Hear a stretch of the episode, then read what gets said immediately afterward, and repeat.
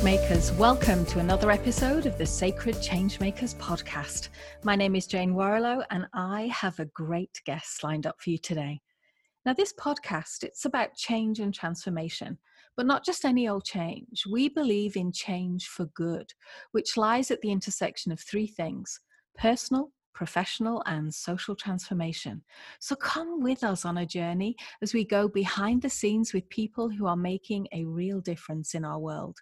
Each episode, we're going to be diving deeply into topics at the intersection. Sometimes we'll be interviewing thought leaders, and sometimes we're going to be leading deep dive conversations tackling the challenging issues of our times.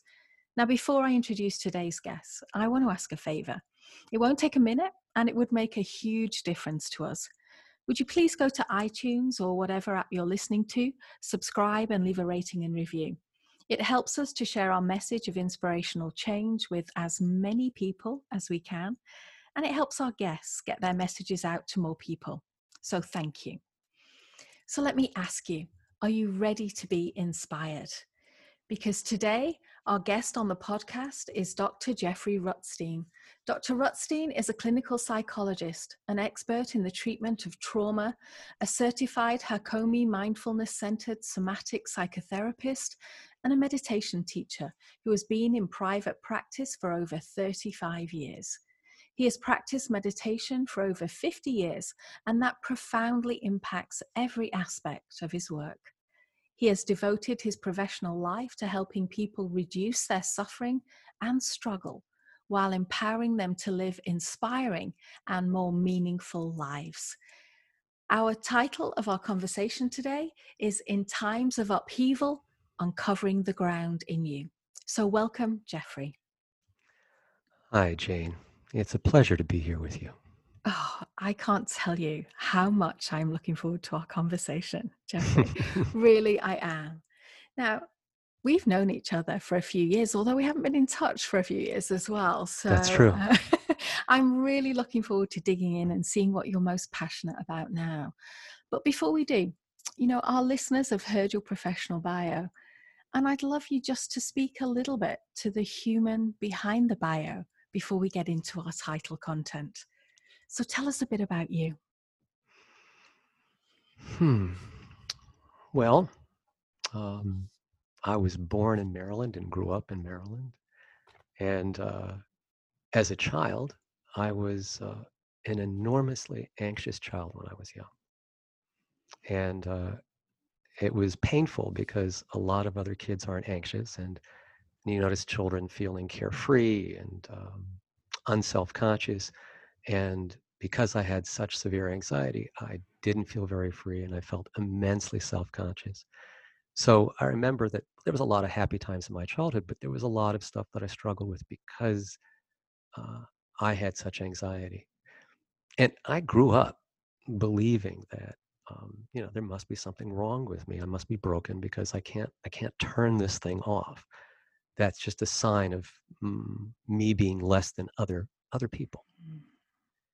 uh, and like a lot of psychologists you know there was interesting things going on in my family some healthy some not so healthy that makes you want to study psychology to either fix your family or yourself. So that's certainly what got me into psychology initially but I also was drawn because I really wanted to do service. I wanted to be able to do something um, mm. that would change the world for the better. I've always been drawn to something that would contribute more than just me making a living. Uh, and so I studied psychology at Rutgers, and um, I then did a seven year postdoc in psychoanalysis. And that was the traditional therapy at the time. But I was also getting more and more trauma patients. And as I was getting more and more trauma patients, I was realizing that the way that psychoanalysis works and psychotherapy works is great for people who don't have trauma, but it's horrible for people who do have trauma. And so I began exploring a whole range of other therapeutic avenues that would be available to help people learn how to work with the trauma in their body. Now, why is this important? Because we know that trauma stays in the body, that the activation, the fear, the terror, the rage, they tend to stay held in the tissues. they stay held in certain beliefs, certain attitudes, certain ways of being, and they also stay held in certain states that uh, trauma survivors continually revisit, two of which are fight or flight. And so, as I began studying how prevalent fight, flight, and there's two others, freeze and shutdown, occurred with my patients and how disruptive they were to their life, I began to become more and more interested in not just helping them with the psychological pieces, the stories and the beliefs, the limiting beliefs that kept them locked, but also actually trying to help them work at the level of the states, at the level of the wiring. Because when someone is triggered, when someone is uh, like you may know the stories of Vietnam vets who are war vets, when they hear a car backfire, um, they would jump to the ground because their body would be telling them an incoming missile or uh, mm. art- artillery shell would be coming in. And so what happens is the body just goes ahead and reacts fully in a life-saving mode. And it's embarrassing if it's a car backfiring and you're a, you know, a gentleman in a business meeting at an outdoor cafe and then you jump into the bushes because you hear that sound. So one of the things that most upsets a lot of people, but particularly trauma survivors, is how dysregulated they feel. Mm. So a lot of my work has been about studying the ways to help people uh, recover a kind of uh, self regulation, recover a sense of okayness or peace or grounding.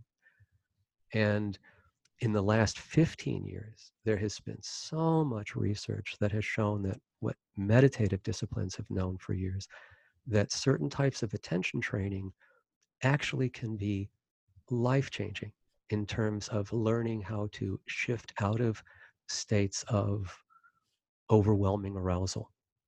Overwhelming anger and rage, overwhelming shame and fear. So um, that's kind of how my professional career has has gone. I've I've recently been doing more work with Sounds True as well, who I love. I don't know if you're familiar with them or, or your viewers mm. are, but they're a wonderful publisher whose main mission is disseminating spiritual wisdom and one of the ways that I was interested in partnering with them, one of the main reasons is because I've always been a fan of them, but they're working actively. Their tagline is waking up the world. Yeah. And so uh, what they're about is very aligned with what I feel about, which is that if you help people feel better psychologically and spiritually, that people then are able to contribute from that space creatively and constructively to the culture, to everyone, to themselves, to their families, like if people are happier and and less miserable and less enraged and less frightened um, the stuff that we're seeing all the time wouldn't happen as much. Yeah. Yeah. And i think you know as you're as you're speaking there i'm i'm getting a very kind of clear picture of of the work you do. And and and there's also a few questions that come up hmm. particularly at this time, because we're recording this in in August 2020, where you know um, a lot of the world is still in a global pause of sorts, hmm. and we're and we're starting to emerge from some of the restrictions that have been put in place because of the COVID 19 virus. And I, I'm wondering, do you see this as a global trauma that we're dealing with? Yes. Yes, I mean, in the sense that uh, our nervous systems will experience this as profoundly disruptive. Mm. And that for many people, it absolutely is a trauma if they've suddenly lost income, suddenly lost their health, their loved one, their health insurance, a job, a home. I mean, the fires. Uh, yeah. There's there, uh, a family member due to racial unrest. There, there is so many people who are being directly impacted by trauma from very specifically traumatic things. But I think all of us are being traumatized, uh, especially, I mean, like I can speak best for the States just because I live here, but um, it's being battered by like everything, by the pandemic and political yeah. upheaval and racial unrest and and hurricane season and right. it's and fire season and it's happening all at the same time and we're in this place of no leadership just rage And so it, it feels to me like what we're all watching is the worst of what humans can do. If we are dominated and driven by not, I don't want to say our base instincts, that's like an old phrase, but if we're dominated and driven by our evolutionarily determined survival, survival um, strengths of fight, flight, freeze, or shutdown, and we're only going into those, we're missing a whole opportunity to have anything but suffering and struggle. Because hmm. there's nothing good that will come of those states. Right. I mean, you may save your life, but so in a crisis, it can work. But in a situation like this, um, those energies usually are overwhelming and usually serve to just constrict us and shut us down. And that's exactly also what happens to trauma survivors. Hmm. Yeah. So, how do we navigate this well? Well, that is that's a great question. um, so let me talk about that a little bit more. So first of all, you know, from evolution, our our organism was designed to be able to react quickly to a threat. Yeah. So that's why before you can, like, someone throws a rock at you. I remember this in first grade. Um, someone throws a rock at you, and by the time you're thinking, I wonder what that is, it's a rock. It's coming towards my face. By the time you begin to do that thinking wise, the rocks hit you in the face. What happens to your nervous system is your eyes see an object coming, and before you even know what it is, you have bent down. So that response in the nervous system saves us. And that's that's why that's why we're still alive. But the idea is not everything is a rock or um, a saber-toothed tiger. And we're reacting to everything in some ways. Our TV show is taken off the air, internet service is interrupted. Um, you know, something else happens, we're late for work, the car breaks down, and our nervous system still takes this as some fight or flight life based struggle. So, our nervous systems are vastly unprepared for uncertainty. We can tolerate some moments of this, but our nervous systems from the evolutionary point of view, want a decision made. Go right, go left. Go into fight, go into flight. Play dead, fight back. It's not like, I can't decide yet. I don't have enough information. I can't make any action because I don't have enough information. And so that creates a kind of ongoing sense of unrest, disturbance, not being settled. And if you think about the situation with the pandemic, uh, this has been going on for months now a vast uncertainty. How long will it go on? How will it affect my livelihood? How will it affect business? How will it affect people I love? When will people travel again? There's massive uncertainty. And so I think between the massive uncertainty and our ability to pick up on, because we're a mammal, we have the ability to pick up on other mammals' distress. And our nervous system's um, main unconscious job when we're picking up someone else's distress is to amplify it. Oh, right, we should be anxious too. Yes, let's run.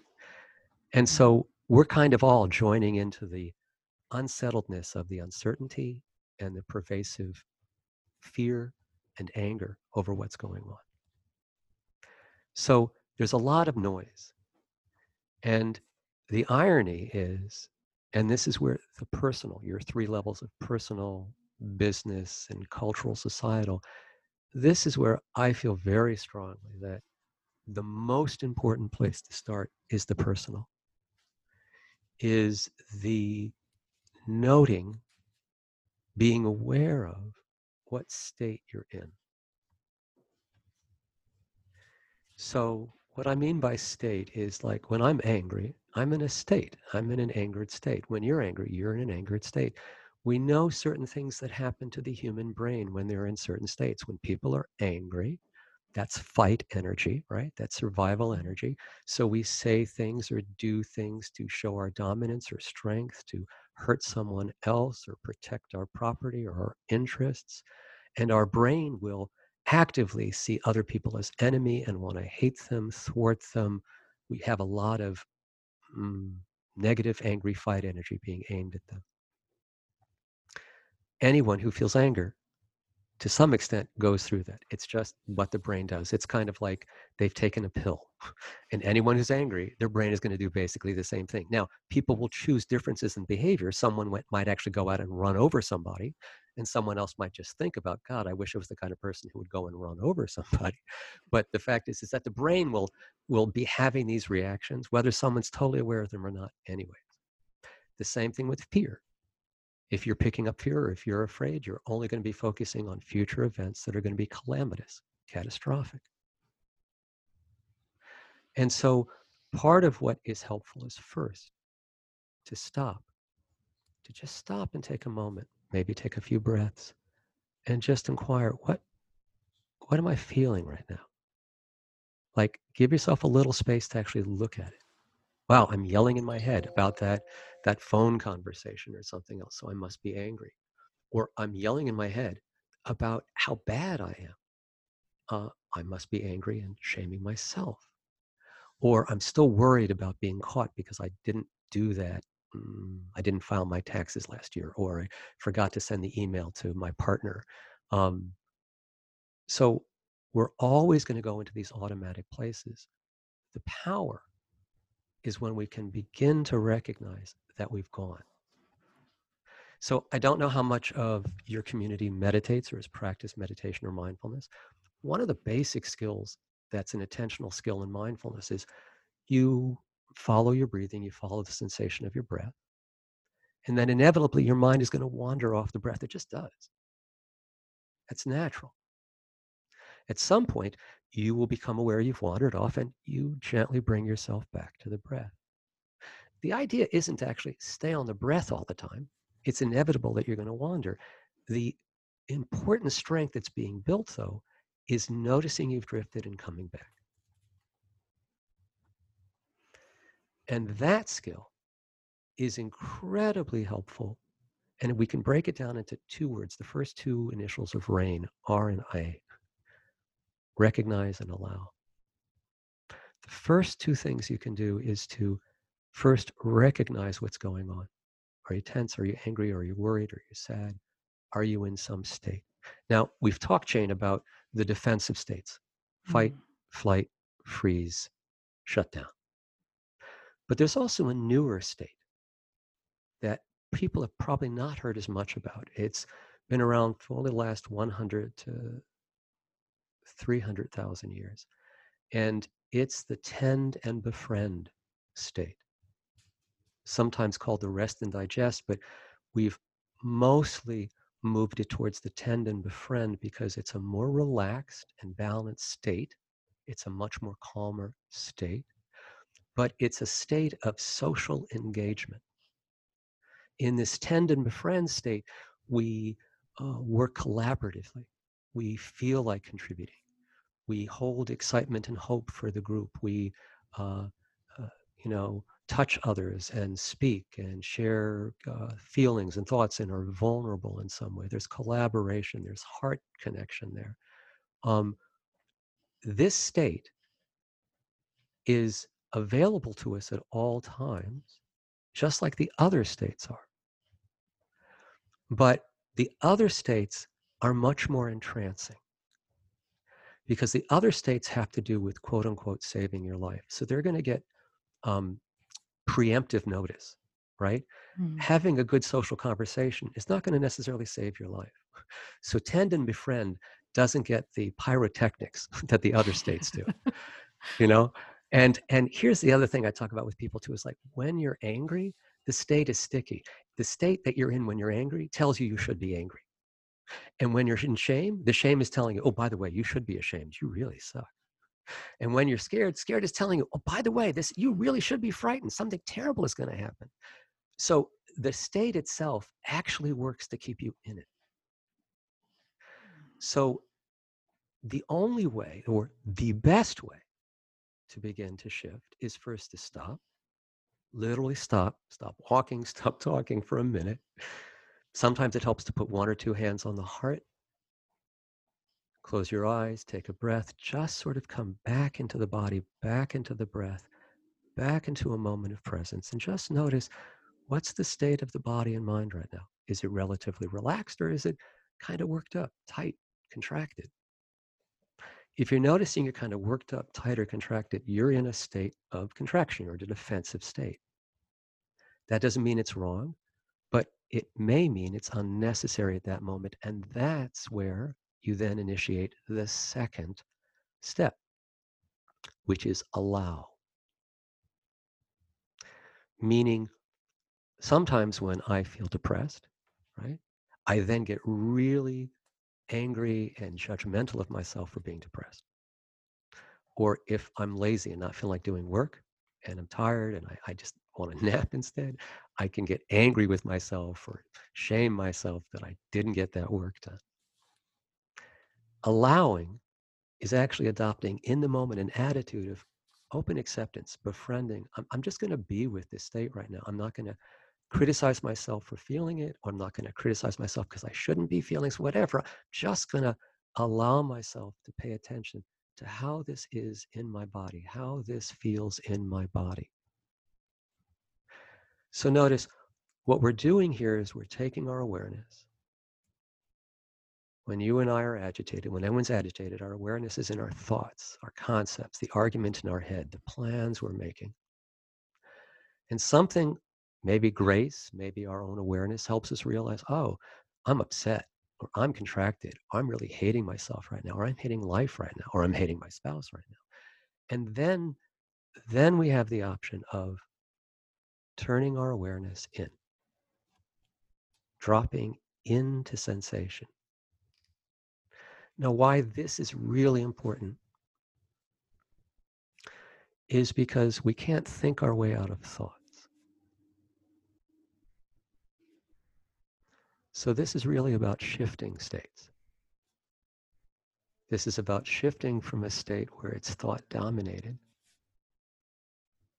shifting towards a state that's a little bit more inclusive of the body and feeling and sensation.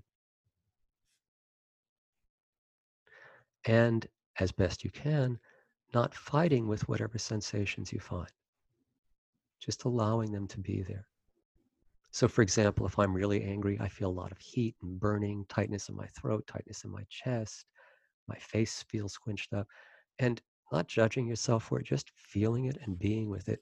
What's kind of amazing is that if you begin to pay attention to what you're actually feeling in the body without fighting it, without editorializing, shaming yourself, criticizing yourself for it, just being with it like you would be with a hurt or a scared child you're just there with them. That what happens is the state begins to subside. Now, there's a lot of uh, spiritual traditions that also talk about this. Advaita is one that talks about the idea that kind of enlightenment is always available to us. We're just distracted by it, we're distracted from it. And this is true with the idea of tend and befriend. I mean, in the vast majority of situations, not all, but in the vast majority of situations, we could shift into tend and befriend. We don't because we're stuck in habit. And the more that the world is in upheaval and divisive, crazy bat stuff around us, um, then it actually helps amplify our own noise. So if people also give permission to noting that they are going to feel more depressed, more tired, less motivated, mm, my sleep has changed. Lots of people's sleep has changed. Exercise, energy, all these things have changed under the uncertainty of the pandemic. If they can also allow that in, of course I'm feeling this way because of all that's going on, and then just recognize it and allow it.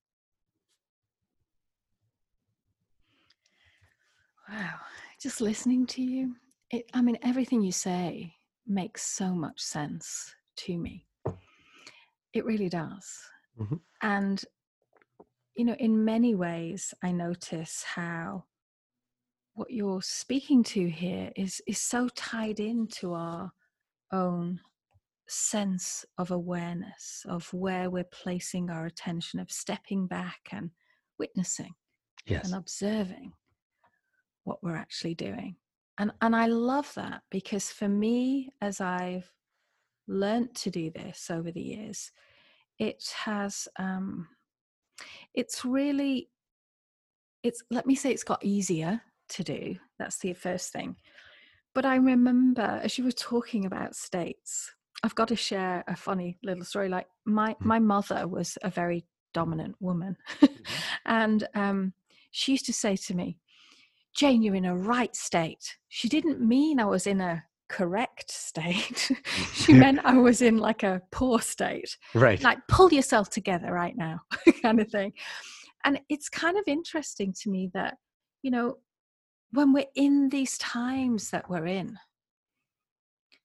and and i suffer from some of what you're talking about as well where i find myself in a state that is you know not resourceful is is full of negative emotion well i say negative but is is, is emotions that i'm not intending to have let's put it that way i it's like I sometimes, even in the witnessing, I don't know.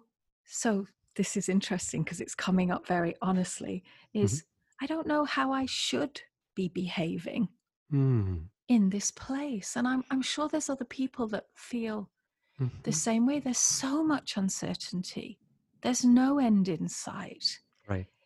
And there's also, for me, a growing acknowledgement that the way we've been living our lives isn't going to work in this situation, this context we find ourselves in now. So we do need changes, but for the life of me, it doesn't matter how much thinking I put into it, I don't really have clear answers.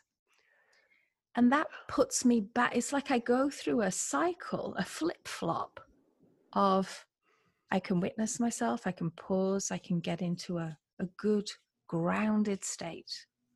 And then in the next moment, something can happen. Um, and, and it doesn't have to be something happening outside of me, it can just be, as you're describing, another thought that arises. And then I'm in a different state again. A- a- a- absolutely. This is this is what I've actually spent the last 20 or 30 years studying in Right. myself and in my clients. right. And one of my root teachers, Adyashanti, Yeah. uh, talks about um, get curious about all the things that pull you out of wakefulness. Because that's really what it is. You were grounded, Mm. you were awake, you were aware, you were present. And then, when our mind is not otherwise preoccupied, we tend to drift back through habit. So, my habit can be if I'm not otherwise preoccupied, I'll be thinking about what should I be doing and is there anything I fucked up? it's a lovely way to go through the day. Um, and so once I become aware of that, I can work with that. Now that that just used how how I would just live the day. Now I just see that it can come up a lot, and I don't often engage it. I see it, and I can disengage and shift out of it.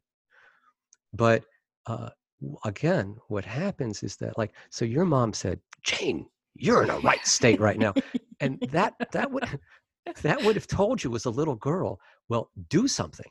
You can't be showing what you're feeling. right. So your nervous system was going to figure out, okay, I have to do something with this feeling and I have to make it not be seen. Yeah. So that's going to tell your nervous system also, like when you want to express things at certain times or you're uncertain about them, you might find that you struggle a bit more than someone who may not have received that message growing up that any state they were in was good enough. Yeah. And that, when you said that, then I could, your voice changed into my mother's voice. I could feel, and I'm like, okay, take a deep breath. right right see see right i mean so like if you think about this it's it's not so strange our parents our parents uh, uh, par- parented us and a lot of parents especially growing up when we grew up would use uh, fight or flight as a way of helping discipline their kids you scare them you yell at them you raise your voice you let them know you're angry you know i think uh, more recently uh, parents have become much more conscious, I think, and much more aware that you don't have to do those things to get a child to learn, um, that you don't have to scare the crap out of them. um, but the fact is, is that th- th- people were just using their evolutionary instincts and they were passing them on to their kids, just like dogs discipline other dogs by biting them. That's just what they do. Right? So, I mean, so all of this really boils down to we can use awareness. And Dan Siegel, by the way, has a great book out called The Wheel of Awareness, but he has this wonderful model that I love. So he has you imagine an old fashioned wagon wheel. And there's a hub at the center, there's spokes that go out to the rim, and then there's a rim that goes all around. And so in this, in this image, he says the things on the rim, all around the rim, are all the content, the things we can think about. What am I going to do for lunch? How am I going to build my business with a business plan? What am I going to do after this Netflix show ends? Um, and so it's it's doing all those things on an automatic basis. And then, I'm sorry, they're hammering again. Um, I'm having some construction, and I'd ask them to not hammer during the outside. So, um, uh, where was I right before that, Jane? I'm sorry. Um, you were talking about, um, I don't know, because I heard the hammering as well. so I'm like, oh my gosh, where were you? You were talking about Dan Siegel and the wagon wheel and the Oh, the right. spokes Thank and the you. rim. Thank you. Yes. Thank you. Thank you. Thank you. Memory is such a horrible thing to lose. So, uh, the wagon wheel is all those objects that we're thinking about. Yeah, The spoke is how our attention is focusing and attaching to one object. right. And the hub is our awareness. Hmm. So we become aware of, say, the sound of the hammer. Our awareness has a spoke that goes all the ways out to the sound, and we're right there. We're right at the rim. Mm. And in that moment, we're kind of disrupted by the hammer. And we forget everything else on the rim, and we also forget awareness. We're just kind of lost in the God, I wish that sound would stop, right? Mm. It's a natural reaction. And so part of the wheel of awareness is sometimes taking the spoke and trying to aim it gently back towards the hub. In other words, part of the practice of mindfulness or any meditation system is about paying attention to attention, bringing your awareness back to how you're being aware or what you're being aware of. Hmm. Does that make sense? It does. And, you know, in many ways, it feeds into another question that I Mhm. have. And I'm playing a little bit of devil's advocate here, Sure. which is uh, that, you know, I mean, our title, In Times of Upheaval, Uncovering the Ground in You, Mhm. there's some underlying assumptions there that make me think about, you know, right now I feel like I'm standing on shifting sands in Mhm. the external world. Like Yes. things are changing and shifting so rapidly. hmm So, if I can use my awareness as you're speaking to and, and, and pay attention to the attention, is it possible for me to stay grounded when everything around me seems like it's shifting? So the, the key word here is stay. Yeah. You're not going to stay anywhere until you're dead. And then we'll know where you are, sort of, at least your physical body. Um, the fact is, is that you're not going to always stay grounded. That's a kind of a binary idea. What we can Mm. do is when we notice we're dysregulated, we can A, make a choice. A, we can notice it, and then we can choose do something about it or not. Mm. And then if we choose to do something about it, we could choose to work at shifting. Mm. And you know what I'm I've just had a an insight into my own behavior, which is that I've noticed I'm working more than I would wa- was before the Mhm. pandemic. Sure. And I'm now beginning to wonder if I'm just distracting myself so that I'm not actually in the reality. I'm not facing reality because I'm distracting myself with all my work and and the other thing is intend and befriend when I do something good for someone else or I contribute in a certain way. I do feel better about myself regardless of what's going on. I feel, okay, I've done something good there. I've helped someone. I've Yes. supported someone. Yes. Do you see what I'm getting at here? Yes, well, Maybe first- I'm just distracting.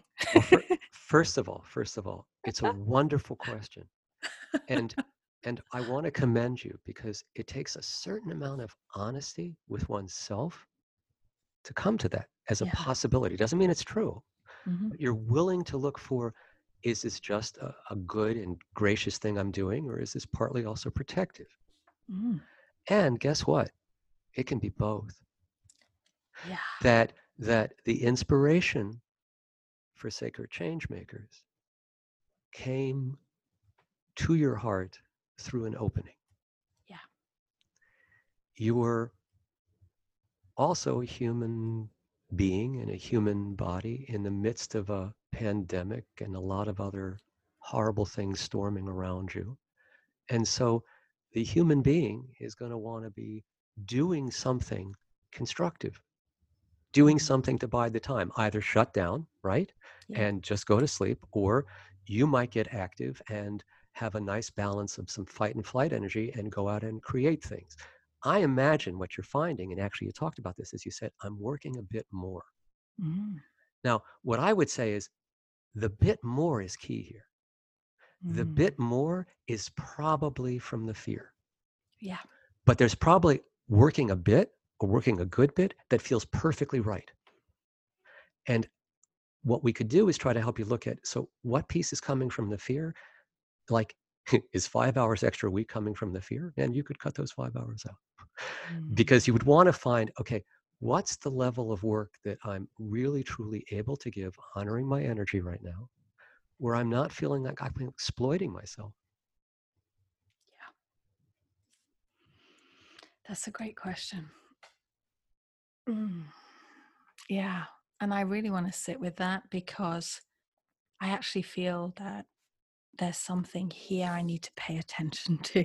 Mm, mhm, I mhm. really do. sure well look i'm i'm so look i i love that you're being vulnerable with me about this because what you're showing is that something as innocuous as this right this Yeah. is this is this is there for everyone who's listening Yeah.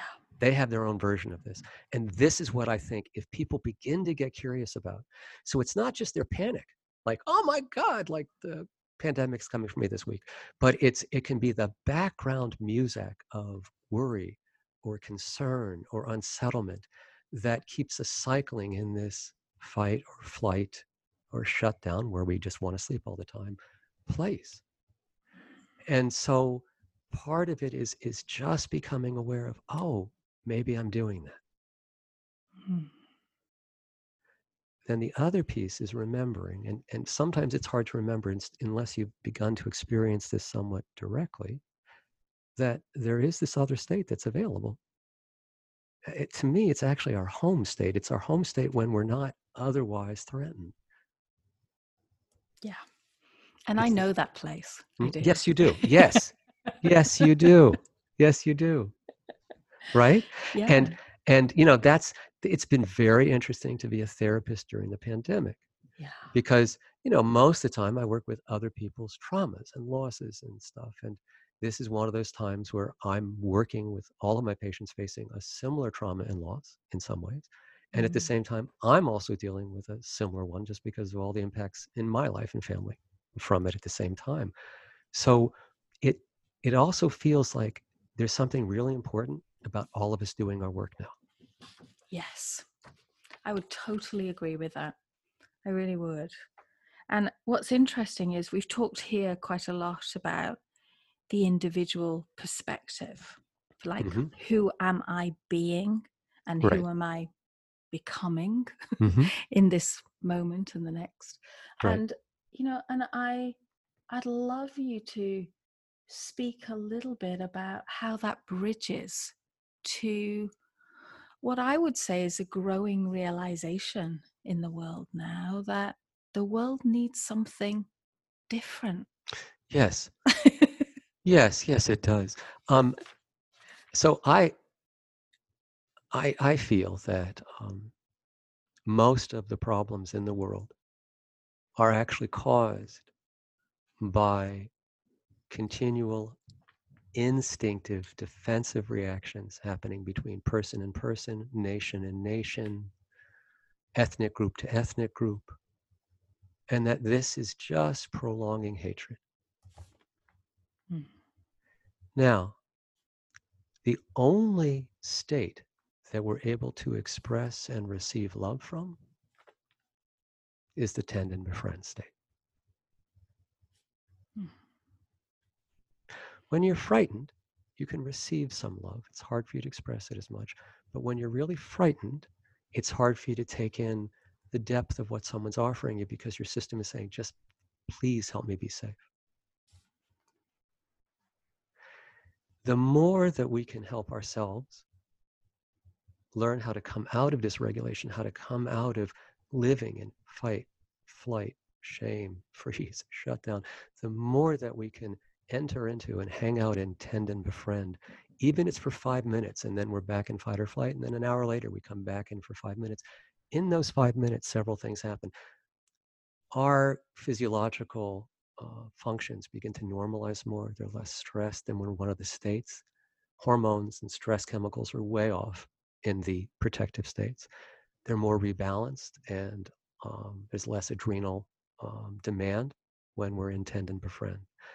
But when we're intend and befriend, we are capable of giving other people it's safe. Mm. Now, do you want someone who sells you out of fear? Or do you want someone who sells you out of love and safety?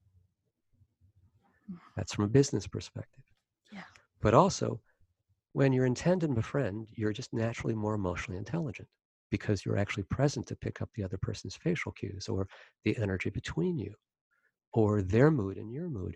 You're more open to that because you're not as just stuck in your own mind ruminating about what you're upset about.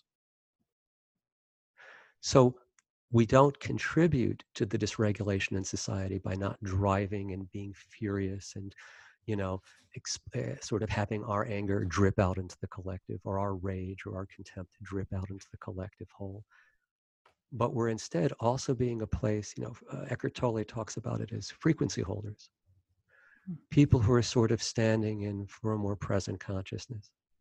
They don't even have to take that job on. But to me, that's part of our alchemical transmission or transformation of the larger society by more people living more of the time from a place of where they can access the tend and befriend. And it does not mean you never go into a state or you don't get ungrounded or anything like that. You're still human. All those things happen. It's just that I think so many of us live in states hmm. like days, weeks, months, you know? And so if people really want to transform their inner experience so that it powerfully impacts the outer world, the best thing they can do is to become more conscious, to become more aware of what their experience is. I mean, and specifically right now, eh, looking for when you're in states, noticing that, taking a moment, stopping, recognizing it, naming it, and taking a moment to allow, to soften into it, to just kind of relax into it. What will happen is the struggle eases, the state eases. And then you're in a place where the problem could still be there, but you're in a more resource place to respond to it. If I'm in fight or flight and you say something insulting to me, I'm just going to immediately get activated and say something insulting right back to you. But if not in fight or flight and you say something insulting to me, I might jump into activation. That'd be a good chance. But I also would have a better chance, if I wasn't activated, of choosing a response to you. Yeah. So uh, it, I think it gives us the choice between reacting and responding. Yeah. Yeah, I think you're right. And I mean, it's so interesting to me because as you're talking and speaking about this, I, I was just getting this vision of a, a different world where people are intend and befriend more than in the disruptive states of fight and flight and what you've been talking about, I just get a sense that for me, even if it was just me mm-hmm. in in those states and other people maybe aren't, and I practice these states, I just get a sense that my whole world would change. Yes. And and what actually changes is the way you see your whole world. Yes. the way you experience your whole world. Yes. Because you've just changed your lens. Whenever we are in a state, one of the defensive states, our brain will only process along those particular defensive oriented lines. Mm. It'll be colored by anger or fear, but it's only going to be outward, separate, and looking about survival and mm, overcoming or running away. And Tend and Befriend allows us another, an entirely larger bandwidth of information to be accessible. Tend and Befriend is where you get intuition. I, I, I know you're very intuitive, Jane, Mm. and I am somewhat too, but I cannot discern my intuition if I'm afraid. Yeah. Because they'll, they'll cross contaminate. If I'm not afraid, I very clearly can discern intuition from just an errant thought. Yeah. But I, I don't have that if I'm in a fear state. So, you know, even our ability to access or use gifts is diminished when we're in states. And again, I don't want to make states the enemy. They are survival, they what God is here. But the fact Mm-hmm. is, I don't think people realize how much of the time we're living in an extraordinarily limited bandwidth. Yeah. I love that metaphor, living in a, a limited bandwidth, because that's exactly how it feels to me. When Yes. I feel my body contracting and I feel myself, I feel my energy field closing Mm-hmm. at that Yes, point. exactly. Yes. Everything gets drawn in. Everything gets Yeah. drawn in, right? Yeah. Your energy, your view of how of, of, of what's possible, even Yeah. your view of the future gets foreshortened. And then when we're in that state, we believe it. Yeah. And then what happens is we believe, God, I'm a failure. I can't believe I, I was so active yesterday and oh, here I go again. I'm, you know, and we go into the whole story. We go into the um, embellishing the narrative about how this is just more sign of how we're screwed up. And we get caught in state after state after state. But what I try to help people see is that it's not like people are fucked up. Yeah. It's that we were given a wonderfully devised system to help protect us from life threat. And we need to create for ourselves uh, a way of working with that system that's suitable for this time, for this time in our species, which means we're not going to get rid of those others, but we can add options. We can we can intentionally shift. Before this time, people were just a slave to whatever state they got thrown into. Yeah. And what we're talking about is people can have a choice. And that's part of what Sacred Change Makers is about is people taking on the responsibility, the power, and the choice to stand in alignment for a kind of energy, for a type of change, or for a type of opening that their heart knows is true. Beautifully said. yes, absolutely. And I love when you spoke about the frequency holders because that Yeah. really resonated for me. It did. Yeah. Hmm.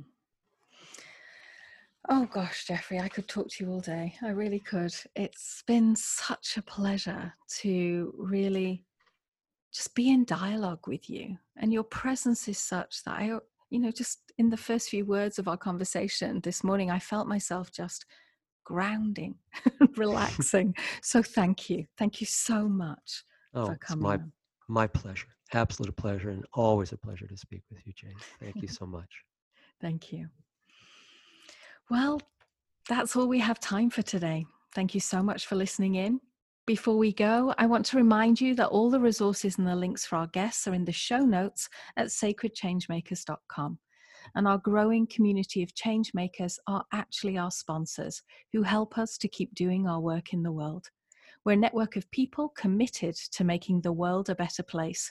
We support each other to grow personally and professionally, and together we are making a direct impact aligned with the United Nations Sustainable Development Goals, all visible on our website. So, if you're interested, I invite you to take a look and get free access to our popular program, Awaken the Changemaker Within.